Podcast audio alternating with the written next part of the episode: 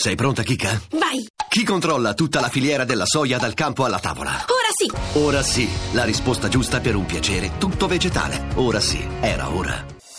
Voci del mattino. Adesso voltiamo pagina e parliamo di Palmira. Palmira, sapete, la città nota in tutto il mondo anche a causa delle devastazioni compiute dai miliziani dell'ISIS e per il brutale omicidio dello storico custode del sito archeologico eh, siriano. Per secoli la città però è stata luogo di incontro tra Oriente e Occidente. Palmira quindi non merita di essere ricordata solo per quello scempio che ha subito ed è importante anche conservare e proteggere le memorie del passato. Maria Teresa Grazzi, che è una docente presso l'Università degli Studi di Milano, un'archeologa, direttrice anche della missione italo-siriana di Palmira, in un libro che si chiama Palmira, storie straordinarie dell'antica metropoli d'Oriente, racconta proprio le storie di questa città affascinante e misteriosa. L'ha intervistata per noi Rita Pedizzi stata una grande metropoli dell'impero romano d'Oriente che ha avuto una grande importanza tra secondo e terzo secolo d.C., per intenderci tra gli imperatori Traiano e Diocleziano, perché era una città carovaniera, una città da cui passavano tutte le carovane che dall'Oriente portavano beni di lusso a Roma e in Occidente e quindi i suoi abitanti acquisirono una grande ricchezza che si tramutò anche poi in potere militare e politico, quindi è stata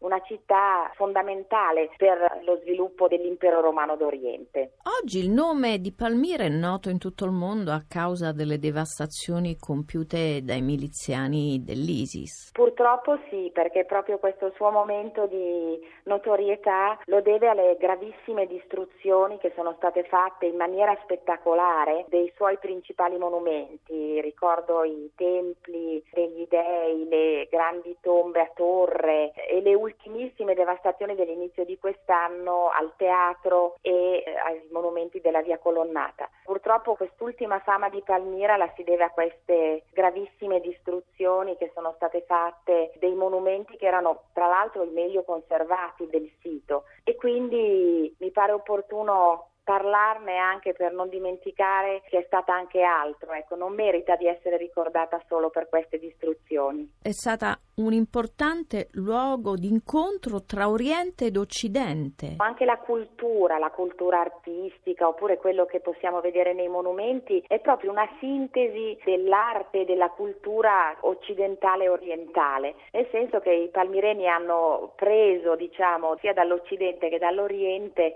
alcuni spunti e li hanno vengono rielaborati in maniera autonoma. Voglio fare soltanto un esempio, la grande via colonnata, l'arteria principale della città, che era una grande strada con dei portici a colonne, ecco su ognuna di queste colonne c'era una mensola che sporgeva su cui stavano delle statue di bronzo, le statue di bronzo onorarie dei cittadini benemeriti e questa era una particolarità abbastanza singolare, era un panorama per dire che aveva qualche cosa di occidentale ma che era stato rielaborato in maniera palmirena. È interessante questa miscela di culture che si vede benissimo anche nei ritratti che hanno delle caratteristiche occidentali e orientali. Quindi in antico era proprio un luogo di incontro e di scambio di culture e non di scontro purtroppo come adesso. La sfida che oggi vi attende è il restauro. È possibile ricostruire i monumenti distrutti? Certo, oggi la tecnologia permette di fare delle cose che erano impensabili fino a poco tempo fa. Io credo che questa sfida la dovranno raccogliere i siriani. Io credo proprio anche la popolazione di Palmira che dovrà decidere una volta finita la guerra, perché purtroppo ricordo che la guerra in Siria non è ancora conclusa,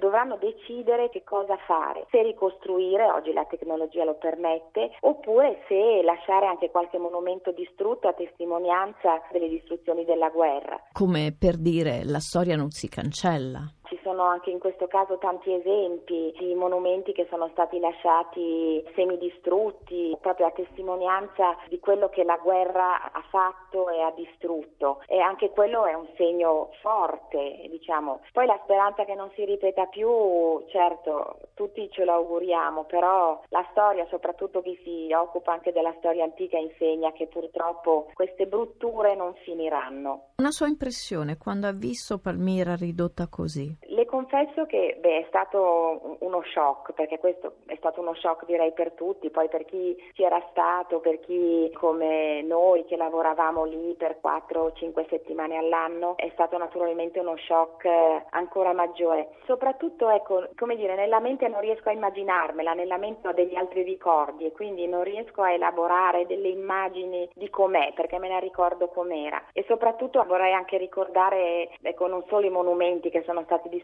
ma anche le persone, perché è stato assassinato Khaled al-Assad e penso anche molta altra parte della popolazione. E quindi anche questo è un dato che naturalmente ci ha molto toccato e molto colpito.